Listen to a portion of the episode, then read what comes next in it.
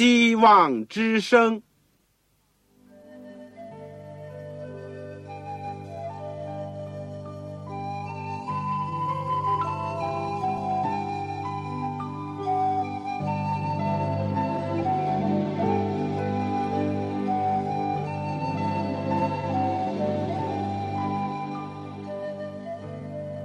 各位听众朋友，各位弟兄姐妹，欢迎您收听信徒培训这个节目。教会的兴旺，不单表现为人数众多，更要求教友的素质好。为了使教会真正达到人丁兴旺，有灵性健壮，希望之声特别为广大的信徒制作了信徒培训这个节目，满足主内同工同道的需要。信徒培训由黄牧师主讲，将有多种课程推出，欢迎弟兄姐妹们踊跃参加。下面我们就把节目时间交给黄牧师。各位亲爱的听众朋友，各位组内的同工同道，你们好，我是旺草。我们今天呢继续圣经要道的学习，今天第十七讲，我们要讲到十诫的第二部分。这个经文呢是在马太福音第五章第二十二章三十四到三十八节。我们在讲述之前，我们要祷告。亲爱的父，我们谢谢你一次一次的给我们机会，能够借着空中的电波，飞到我们一起来到主的面前，能够有祷告的特权，而且我们又可以领受主圣经的话语。天父，求你能够真是恩待我们，我们也真是求主耶稣基督接纳我们小小的奉献，就好像五饼二鱼那样，在你手中为你所祝福，为你所破开，为你所使用，以致喂养很多的生灵。天父，求你垂听我的祷告，祝福我在收音机旁边所有的弟兄姐妹和我们的朋友以及他们的教会，求主这样的。与我们同在，使我们的心深深的受圣灵的感动以及圣灵的光照。我们这样的恳求是奉主耶稣基督的圣名，阿门。一人必因信得生，这是马丁路德呢在宗教改革当中对圣经这个伟大真理的重新的发现。我们说所谓信仰，信仰呢，它是根植在信心。保罗说：“你们得救是本乎恩，也因着信。这信呢，也不是出于自己，免得有人自夸。信心不是我们的救主，信心本身也是上帝的恩赐，这点必须肯定。而圣经就如雅各书所讲，信心若没有行为，就是死的，就好像身体没有灵魂一样。”当我们从圣经里面明白了福音和律法以及信心和行为的关系以后呢，我们会清楚的知道，人不能废掉上帝的恩典，人也不能废掉上帝的律法。没有上帝的恩典，我们根本不能够得到罪恶的赦免，以及根本没有力量去遵行上帝的话和持守上帝的诫命。但没有律法的话呢？我们就不知道何为罪，我们也丧失了一个标准。同样的，信心呢，是我们能够接受上帝的恩典，但是必须要有行为来表现我们的信心。没有根的花是死的，最多在花瓶里面好看一时，但结不出果子来。而那些一直不开花不结果的根呢，也同样像死的那样。是没有用的。我们清楚了这点以后呢，还要在实际和上帝的律法上面，再研究一个问题，就是常常有人所提到的关于字句和经义的问题。我们暂且不说那些非基督徒，我们说就在基督教界里面呢，也有几个这样的一种奇怪的说法，比如说，第一。因为保罗讲字句是叫人死，经义是叫人活，因此呢，我们不需要守上帝的十条诫命的字句。那么，到底这些经文应当怎么样解释呢？另外，也有类似这样的讲法，但呢，师傅说的更加好听了，那就是我们信了耶稣以后呢，就无需遵照什么条文去生活，所有的行为呢，自自然然的可以活出基督的样式，而且可以更高于律法。还有一等人呢，就说。他们只遵守十条诫命当中的九条，但是就是对第四条诫命，就是当纪念安息日、守为圣日呢，他们说这条不用守了，认为这已经作废了，或已经被更改了。今天呢，我们要根据圣经，尤其是耶稣的教训，看一看律法的经义是什么。另外呢，有了经义。是否就不需要律法的条文，或者说有了九条，是不是就已经足够了呢？我们第一段讲讲字句叫人死，经义叫人活，这是保罗在格林多后书第三章第六节提到的话。他叫我们要承担新约的这事，不是凭着字句，乃是凭着经义。因为呢，字句是叫人死，经义是叫人活。圣经的小字又讲呢，经义或者说圣灵。关于圣经里面提到的新约和旧约的问题呢，我们以前已经学习过了。旧约是指着上帝在以色列人出埃及的时候，接着摩西跟以色列人所立的约。如果他们能够遵守。上帝所吩咐的，包括这个十条诫命的，他们就能够成为一个圣洁的国民，成为一个被拣选的族类。可是当时的以色列人是在畏惧，而不是在敬爱的心态下，同时他们也是不自量力的，应承自己一定会遵守上帝的约。但圣经说，仅仅在四十天以后。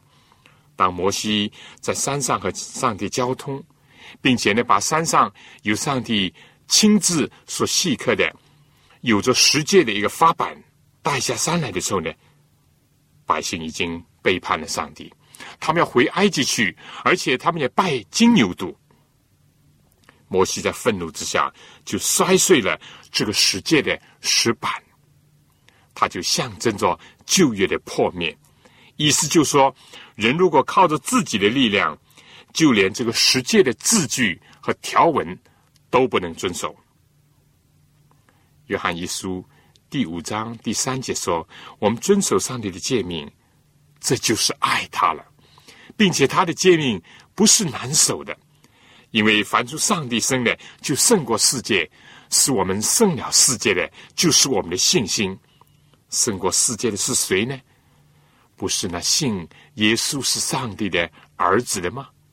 所以，凡是出于爱和信心，相信主耶稣基督而去遵守上帝诫命的，那么对他来讲，诫命并不是难守的。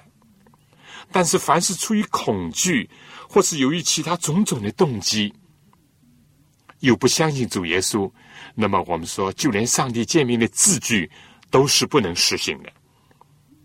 这就是从以色列人和上帝所立的旧约当中告诉我们的一个教训。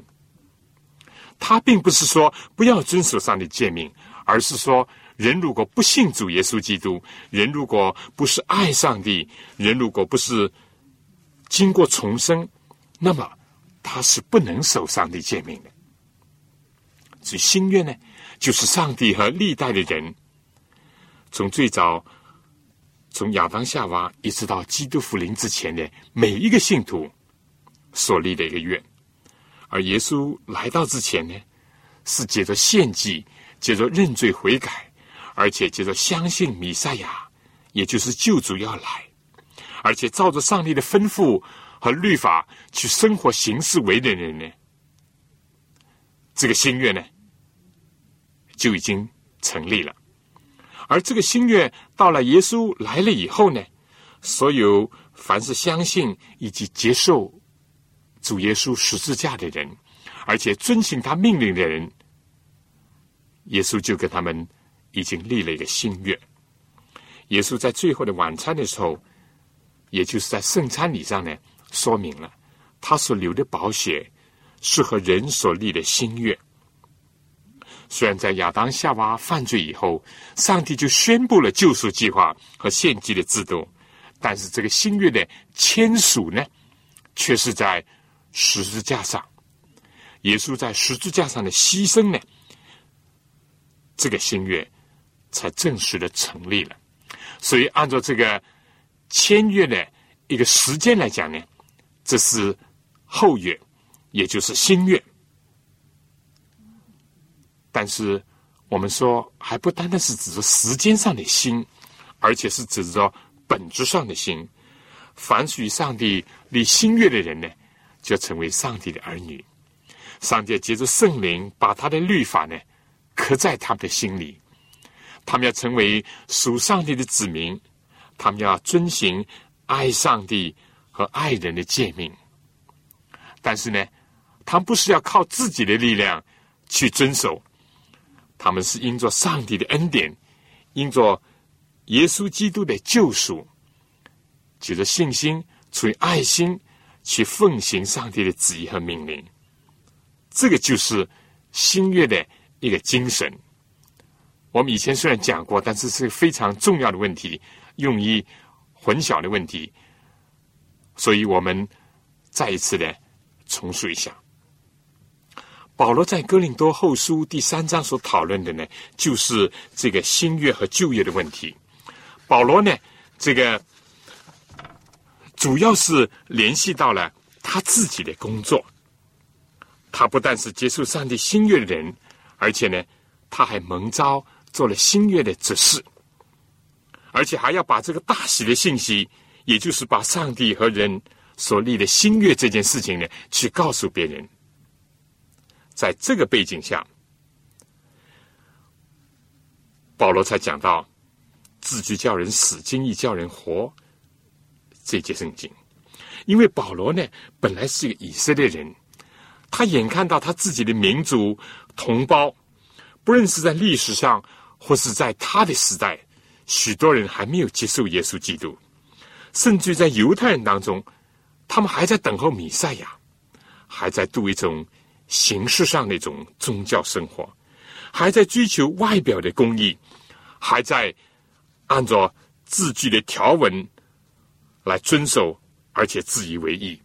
保罗就说：“所有这些呢，正是重蹈了以色列的祖宗和上帝所立的那个旧约的一种精神，而这个呢，只会导致死亡。”因为我们说律法是在乎遵行，不遵行的人呢，律法就要加以定罪；而凡犯罪的呢，他的公价就是死。但是对那些在圣灵里面蒙上帝重生的人呢，上帝的律法是在他们的心里，那么这个律法就必定会为他们带来生命。很清楚的，就拿一般的律法来讲。凡是触犯的人呢，律法就为他带来刑罚，甚至于死亡；而对于凡遵守的人呢，律法非但保障他们的自由，而且也保障他们的安全和幸福，更加是维护他们的生命。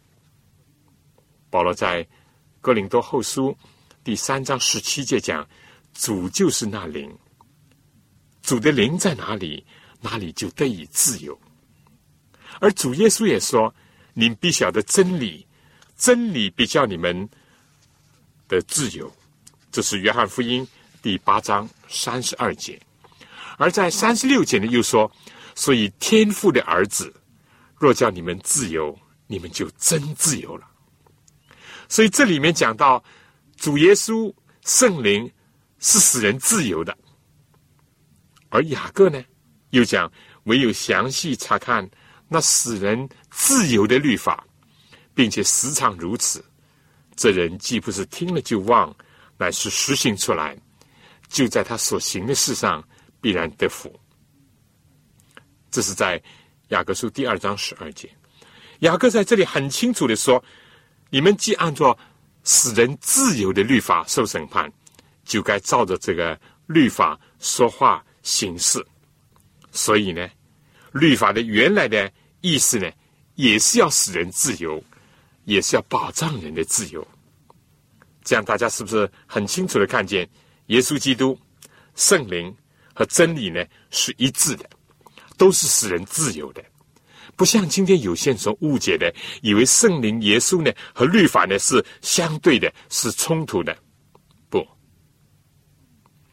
耶稣在三边宝训，马太福音第五章十七到二十节说：“所以无论何人废掉这诫命中最小的一条，有教训人这样做，他在天国要称为最小的；但无论何人遵行这诫命，有教训人遵行。”他在天国要称为大的。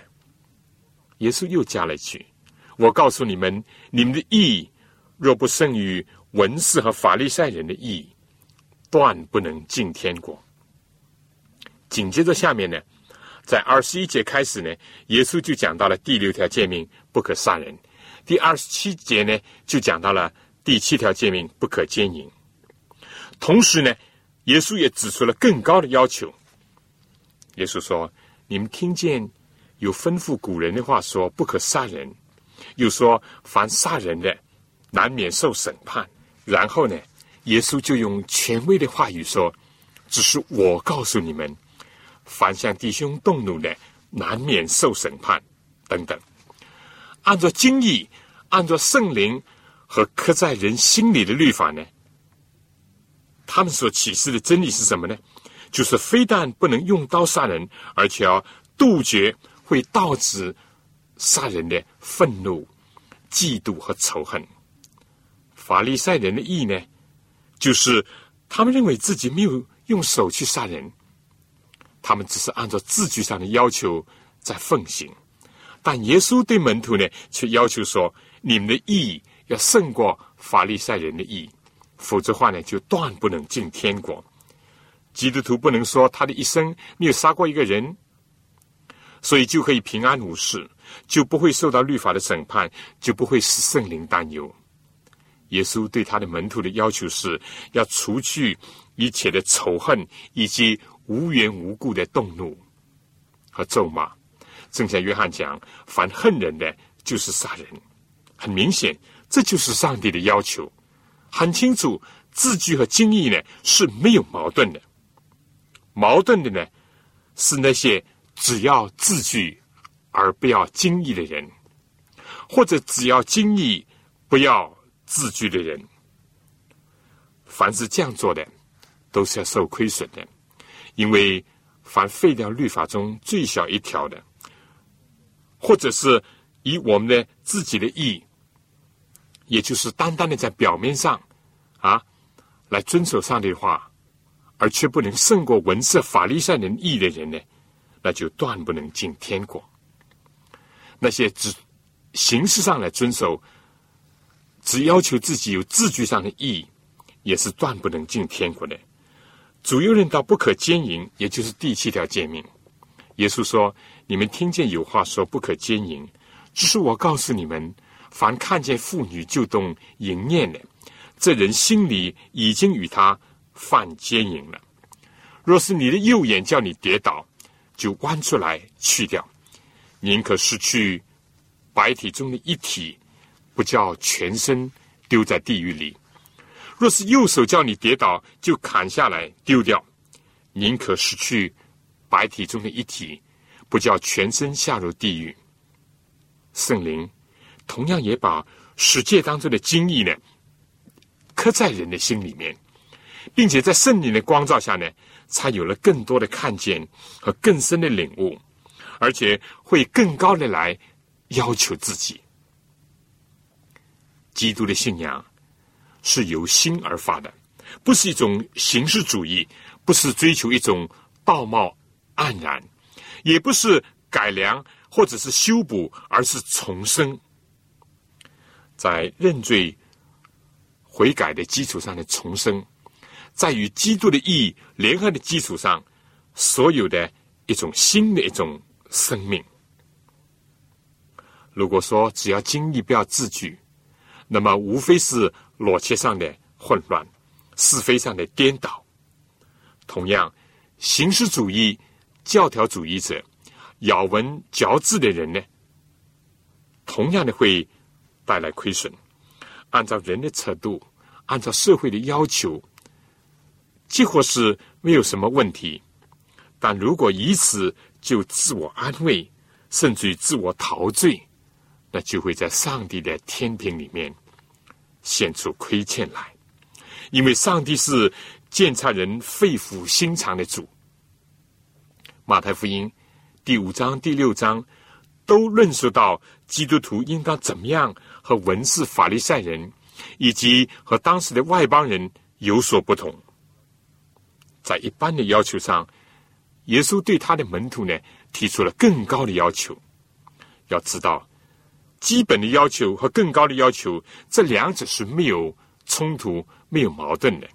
事实上，耶稣对每一条诫命都有更深的一种阐述。我们下面就可以看看，比如耶稣讲到第五条诫命，当孝敬父母的时候呢，耶稣就指责了文士和法利赛人，他们因着。人的遗传就废了上帝的诫命。耶稣也引证先知以赛亚的话说：“这百姓用嘴唇亲近我，心却远离我。他们将人的吩咐当作道理教导人，所以拜我也是枉然。”我们再来看耶稣对第一条诫命的阐述是这样的：人应当尽心、尽性、尽意、尽力的爱主上帝。而且耶稣在旷野自己受试探的时候呢，他就直接的斥责撒旦说：“叫他退去。”而且照着经上记着说：“他说当拜主你的上帝，单要侍奉他。非但是当拜独一的真神，而且是以全心全意的尽到我们一切所有的去敬拜上帝、爱上帝、侍奉上帝。我们不能侍奉。”上帝又侍奉马门，就是钱财。一个人不能侍奉两个主，不是爱这个就是恨那个，不是重这个就是轻那个。钱财、名利、地位都不能成为我们的偶像。不论是人、是事、是物，是有形的和无形的，让这些东西与上帝来等同，甚至于是超越上帝。如果是这样的话，那么这些事物。或人呢，就是我们的偶像，这也就是耶稣所阐述的一个经义了。至于对第一条、第三条诫命呢，耶稣结合了启示的问题，在马太福音第五章三十五到三十七节是这样讲：你们的话是就说是，不是就说不是。若再多说，就是出于那恶者发咒启示，或者是起假誓。他们的本质呢都是一样的，结果都是妄称了上帝的名，甚至是亵渎了上帝的名。至于讲到守安息日的第四条的诫命，耶稣也注入了新的亮光。他说：“人只是安息日的主，安息日呢是为人设立的，人不是为安息日设立的。”耶稣又讲安息日行善事是可以的，等等。那么对于不可偷盗的诫命呢？耶稣在马太福音第十五章十九节讲到，偷窃呢也是先从心里面发出来的。那个人没有被抓到，不等于他心里面就没有想偷的意念，可能只是因为环境啦、条件啦，或者是想到自己的身份了等等。才使他没有在行动上做出来，但是在上帝看来，他们都是一样的。又拿第九条诫命不可做假见证来说吧，《马太福音》十二章三十二到三十七节，耶稣说：“人心里所充满的，口里就说出来。善人从他心里所存的善，就发出善来。”恶人从他心里所存的恶，就发出恶来。我又告诉你们，凡人所说的闲话，当审判的日子，不要句句的供出来，因为要凭你的话定你为义，要凭你的话定你有罪。在约翰福音八章四十四节，耶稣也提到了说谎的问题。说谎的人呢，是因为他们的心里没有真理。说谎的根源呢，是来自于撒旦。至于对第十条诫命呢，当然更清楚了，就是讲到不可贪心。耶稣在马太福音第七章二十一到二十三节就提到了，贪婪呢，也是先从心里面贪起。特别在路加福音十二章十三到十五节，耶稣继续的发挥这个教训。当时有个人来要求耶稣替他分家业，耶稣就非但没有接受这个邀请，而且加以拒绝，并且呢借此呢发出教训说：你们要谨慎自守，免去一切的贪心，因为人的生命呢不在乎家道丰富，而且贪心呢还有很多种的形式和方法，这点呢更加是要注意的。好，我们现在再来看看字句和经历的问题，以及耶稣对人的要求。呃，马太福音十九章十六到二十二节呢，有一个人来见耶稣说：“夫子，我该做什么善事才能够得永生呢？”这是一个典型的犹太主义的一种思想。但这位青年的财主，他至少还是向往永生的事情。于是耶稣就对他说。你为什么以善事问我呢？只有一位是善的。耶稣不但是夫子，是教法师，他要让人认识到他和上帝是合一的。所以这里的教导呢，不像一般的教法师或者一般的老师在教导学生，而是上帝的要求。耶稣就对这青年说：“你若要进入永生，就当遵守诫命。”在这点上呢，并没有什么含糊。于是呢，这青年就说：“什么诫命呢？”耶稣说：“就是不可杀人，不可奸淫，不可偷盗，不可做假见证，当孝敬父母，又当爱人如己。”很清楚的，是指着十条诫命讲。那少年就说了：“这一切我都遵守了，还缺少什么呢？”马可福音的记载是说：“这一切我从小都遵守了。”耶稣。看出这位少年人呢，确实是有一些可爱之处，但可惜还没有完全的认识自己，也没有认识到律法的真正的经义是什么。下面的事情就表明了，因为这个少年官很满意自己，认为自己从小就守全了律法，可惜只是守的律法的字句而已。当然，比起那些公开的犯罪作恶，好像看来是好些。但耶稣怎么讲呢？耶稣说：“你如愿意做完全人，我们知道，愿意不愿意是每一个人自己决定的。”紧接着下面，耶稣就说：“可以去变卖你所有的，分给穷人，就必有财宝在天上。你还要来跟从我。”如果这个少年人立刻的觉得自己力量不足而求主帮助的话，如果这个少年人觉得耶稣对他有这么高的要求，表明是这样的看重他的话，如果这个少年人想到自己要真正的去爱人，来表现他爱上帝的话，情况就不一样了。那个一度自满自足，给自己评分不是一百也是九十九的这样的一个人，听见了耶稣这话呢，圣经讲究。忧忧愁愁的走了，因为他的产业很多。当他走了以后呢，耶稣就对门徒说：“我实在告诉你们，财主进天国是难的。从形式上来看，按字面来讲，这少年官并没有犯任何一条诫命。按人的观点看，甚至于按照他自己的观点看，他什么也没有犯，而且还好的很呢。但人的完全。”并不符合真正的完全。人是看外貌，上帝是看内心的。什么是他的上帝呢？什么是他的偶像呢？对他讲来，到底是永生有价值呢，还是他的产业更有价值呢？这是很清楚的。圣经约翰一书第三章十一节讲：“我们应当彼此相爱，这就是你们从起初所听见的命令。不可像该隐，他是属那恶者，杀了他的兄弟。为什么杀了他呢？因自己的行为是恶的，兄弟的行为是善的。弟兄们，世人若恨你们，不要以为稀奇。我们因为爱弟兄，就晓得已经。”出死入生了，没有爱心的人住在死中。凡恨他弟兄的，就是杀人的。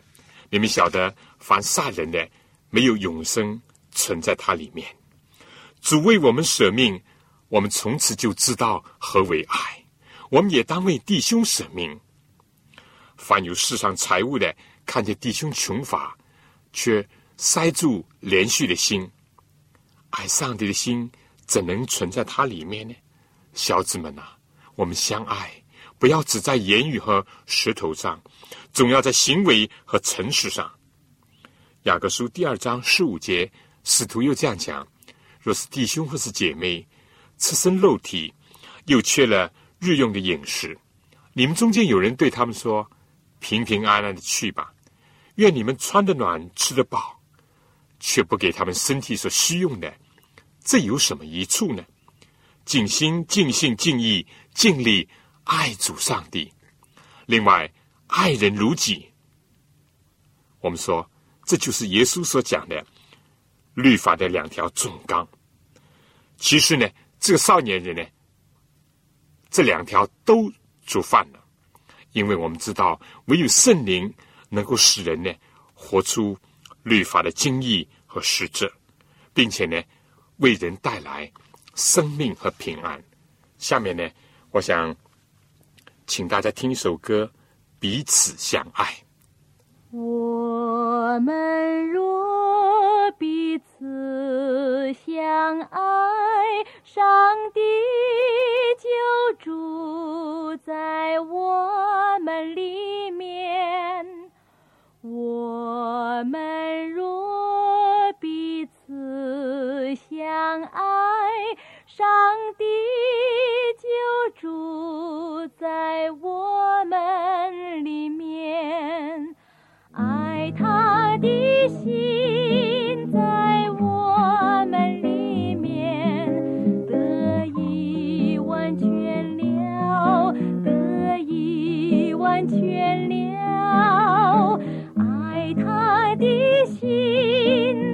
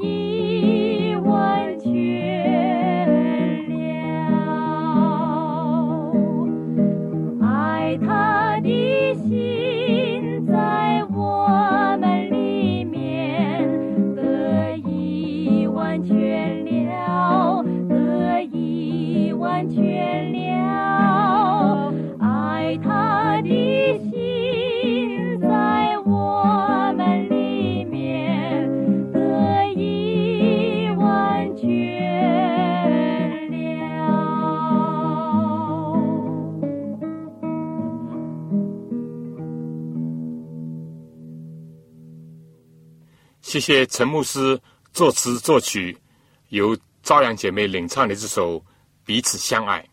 我们现在下面呢，再从耶稣所讲的另一个比喻里面，再来加深对这个教训做进一步的领会。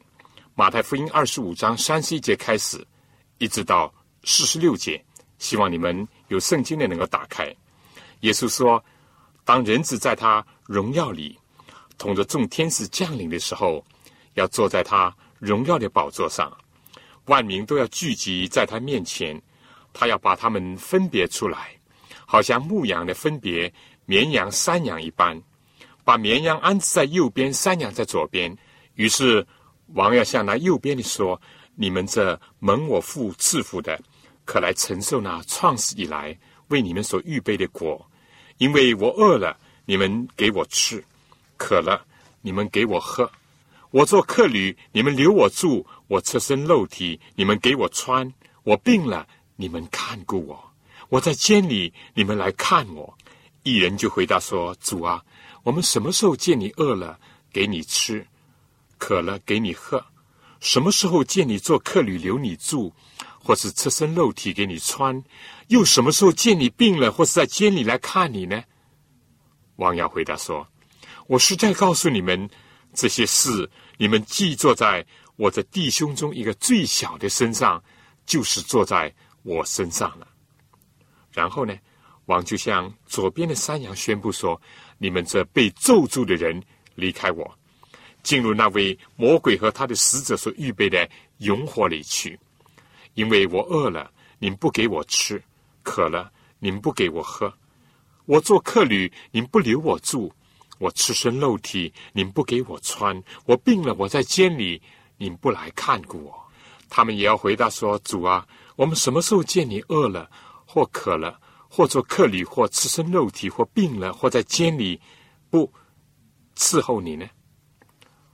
王耀回答说：“我实在告诉你们。”这些是你们既不坐在我的弟兄中一个最小的身上，就是不坐在我身上了。这些人要往永刑里去，那些艺人要往永生里去。这里又是对这节经文的一个很好的一个阐述。二人好像一无缺点，一样都没有犯，而艺人呢，觉得自己一无是处，也没有记住自己。做过什么好的事情？追求形式或者是外貌，专门喜欢锦上添花的人可能会想：如果真的有耶稣会显现在他面前，而且是带着荣耀而来，那么他们一定会帮助他的，也愿意服侍他的，甚至敬拜他。而那些绵羊所代表的艺人呢？他们却在日常的生活当中。似乎是在细小的事情上，不为人知的事情上，甚至于也不是一直想到他们这样做是要得到主的报赏和纪念，只是为了爱而行在一个最小的弟兄身上，他们就成全了律法的精义，因为他们是受圣灵的感动去做主要他们所做的，结果呢，一个是导致。永生，那追求字句的外表的形式的呢，就导致永远的灭亡。在怀仁所著的《先祖和先知》这本书里面呢，讲到十条诫命是适用于全人类的，是为要指出和统管普世人而颁布的。十条诫命简单易懂、庄重，包括了人对上帝和人对人的本分。就是要尽心、尽性、尽意爱主你的上帝，也爱邻舍，如同自己。在这个十条诫命当中，这些原则呢，都有很详细的一个记载，毫无遗漏，而且他们也适合于当今世界的所有人的光景。好，我们下面呢，对这个十诫的经义和字句呢，再做一些。简单的一个默想。第一条诫命：除了我以外，你不可有别的神。我们注意到，在这之前呢，上帝曾经讲，是他把人从埃及、从罪恶当中救出来。所以，上帝非但是创造主，也是救赎主。是在这样的前提下，上帝才对人有这样的吩咐。有这样的要求，他是唯一的，值得我们尊敬和崇拜的。怀仁讲，无论我们爱什么，如果减少人对上帝的爱心，或者是对他的顺服，那么便是我们所遭受的最大的损失。中国呢，我们知道古代曾经是有过信奉一神教的一个记录，可是后来呢，很可惜的，逐渐的就成为多神了。到汉代的时候，而近代呢，甚至成为无神。为什么圣经说上帝要求人只敬拜他是独一的真神呢？那些死亡的人或者会消失的事和物，当然是不值得我们去敬拜的。而那些几乎是一时活弄活现、张牙舞爪的，但只不过是假的东西呢，也不值得我们去敬拜。我们所敬拜的是又真又活，而且是独一的真神。因为我们要有一个专一的心智，宗教信仰呢，我们说本来就是人类的一个天性，而且也是人类所独有的。两重人格是有很大的危害的。同样呢，如果一个人不能够专心一致的侍奉一位上帝，正好像不能够专一的奉行一夫一妻制度那样，把爱情的花球乱抛，我们说这就已经不是爱情。而是重情乱情了，而所有这些呢，所收受的后果呢，当然是不堪设想的。保罗在哥林多后书曾经这样讲：“我只怕你们的心或偏于邪，失去那像基督所存存一清洁的心，就像蛇用诡诈诱惑了夏娃一样。一仆不能二主，一个人不能侍奉两个上帝。”这是主耶稣所教导的，心理和人格的分裂必然会带来危机。在世界历史的末日的时代，我们说从西南山上所发出的声音呢，现在还是在宣告说：除了我以外，你不可有别的神。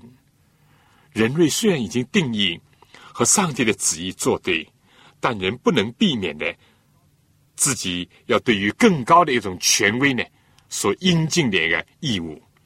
现今的世界虽然充满了各种的理论和推测，人类也设法的用科学来反对歧视，以便废掉上帝的律法。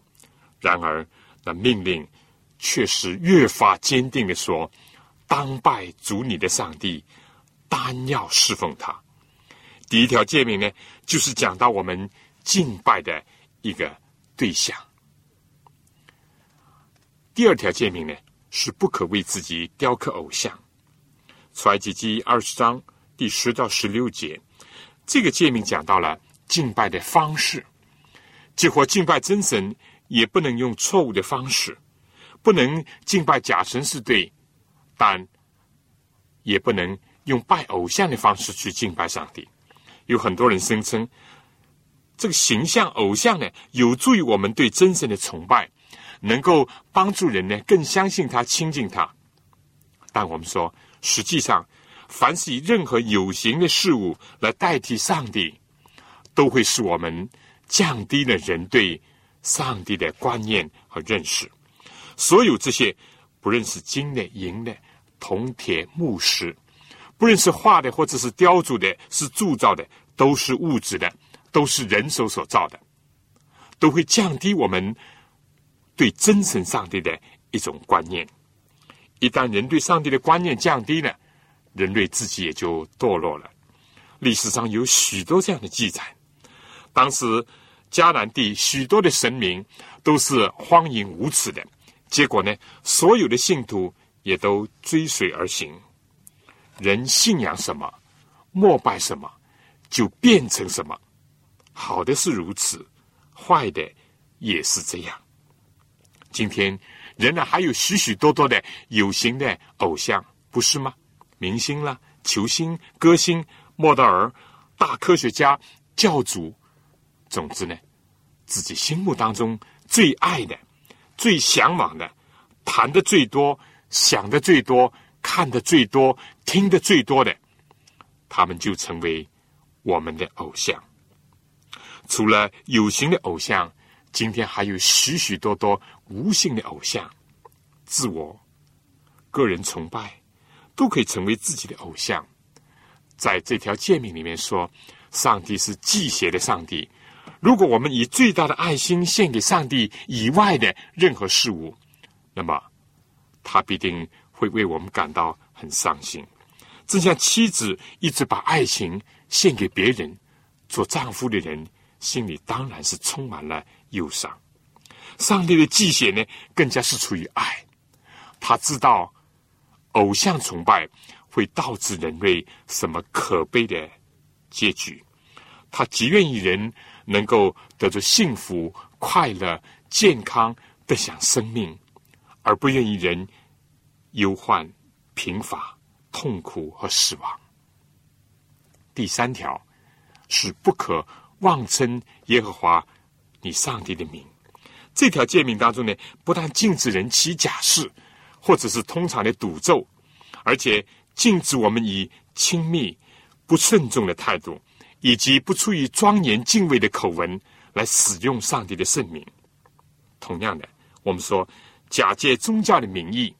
或者以上帝的名义来做不正当的事情，同样的也是妄称上帝的名，哪怕是手按着圣经来宣誓，但所做的呢却和圣经呢背道而驰，这也是妄称上帝的名。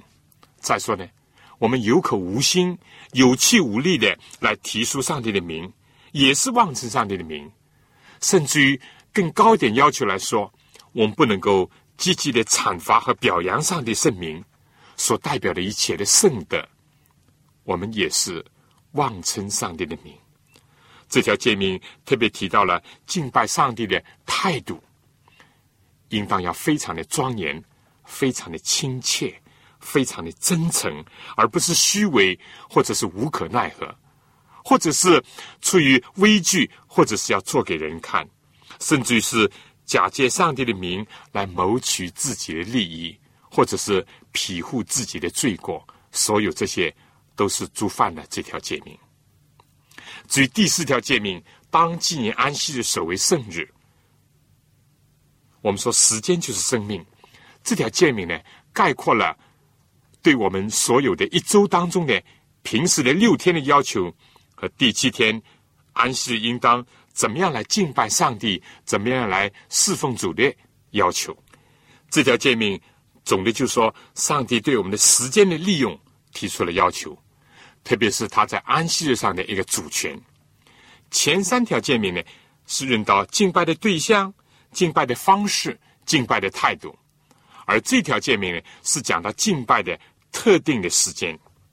上帝在一周的头六天呢，要人工作，正像上帝自己工作一样；第七天呢，要求人休息，正像他歇了。自己的工一样，这条诫命事实上也让我们分享和纪念我们是按照他的形象所造的这个伟大的真理，而且让我们知道人是这个地球的代理者，要治理这个地球。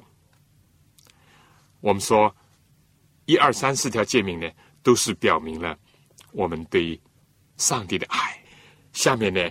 我想请大家听一首圣诗，《主照你旨意》。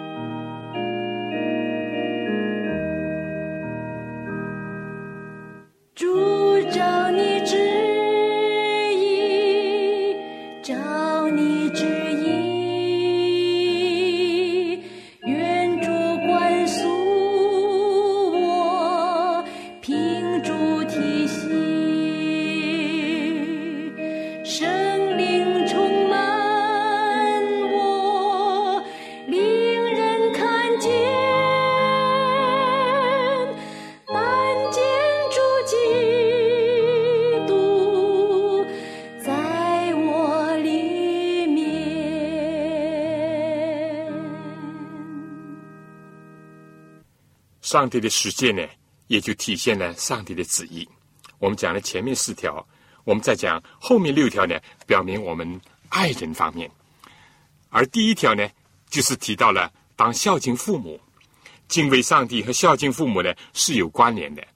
不孝敬父母呢，不可能真正的敬畏上帝。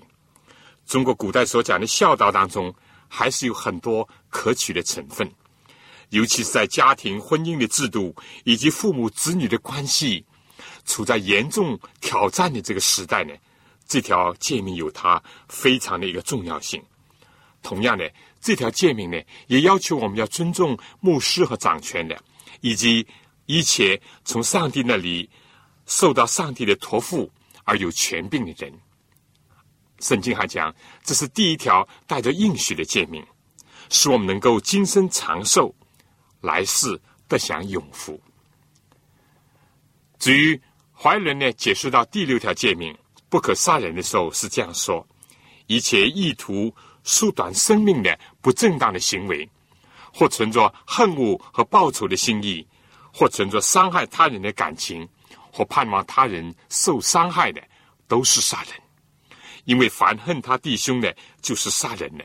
约翰一书第三章十五节，或者是存着自私的心，忽略了照顾缺乏和痛苦的人，或者是放纵，或者是过度的节省的人，以至于有害于自己健康的举动，不论他的程度的轻重，都是犯了第六条诫命。这样看来。我每个人就应该很好的反省了。我们说杀人不见血也是杀人，自杀或者是慢性的自杀，比如吸烟、酗酒，或者是借刀杀人，都是属于这个条例。至于发动侵略的战争，当然更加是违反了这条诫命。我们讲到第七条诫命不可奸淫，怀仁姐妹讲这条诫命呢。不但禁止淫欲的行为，或者是任何可以激起淫欲的恶习惯，都是在禁止之力。不但外表的生活要贞洁，内心的感情和意念呢，也应当贞洁。违反这条诫命的恶果呢，我们说今天到处可见。第八条不可偷盗，它也包含了商业上的欺骗，以及要求。偿付不正当的债务，或者是亏欠人的工资，或者是趁人不知、趁人的软弱的时候而取利，甚至于我们说，在六天之内不劳碌做工的呢，也是违反了这条诫命。至于第九条诫命，不可作假见证，这和第三条不可妄称上帝的名呢是相呼应的。怀仁说。在任何事上所说的假话，在任何事上想要欺骗邻舍的企图，都包括在这条诫命的禁止之力。有的时候眼睛一眨，或者是手一动，或者是面目上的表情，或者是故意的夸张，或者是每一种暗示，都可以违反这条诫命。这在今天的时代也是一个很严重的一个方面，因为人间。相互的信任已经消失，人人自危的现象日益的加重，而且到处有假见证的事出现。第十条不可贪心，这条也和第一、第二条诫命有关的，因为保罗说贪心呢就和拜偶像一样。好人讲到第十条诫命呢，是排除万恶之根，禁止一切的自私的意念，因为罪恶的行为往往都是由。罪恶的根而生的，中国人所讲的罪呢？这个“罪”字是指着四个“非”：非礼莫言、非礼莫视、非灵，但就是没有讲到心灵的问题。而十诫的最后呢，就把它归纳到心的一个问题：不可贪心。好了，最后我想小结一下，我们今天讲了这个。字句叫人死，经义叫人活的一个解释和教训。最后呢，我们就简单的讲到了实践的每一个条文和他们的经义所有的一点简单的体会。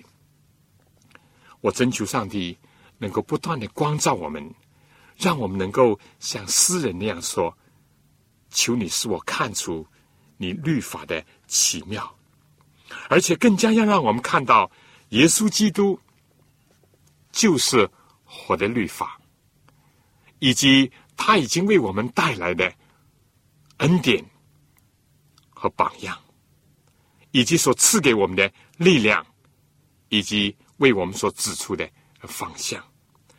我们千万不要误会了这些经文的意思，更加不要在上帝的。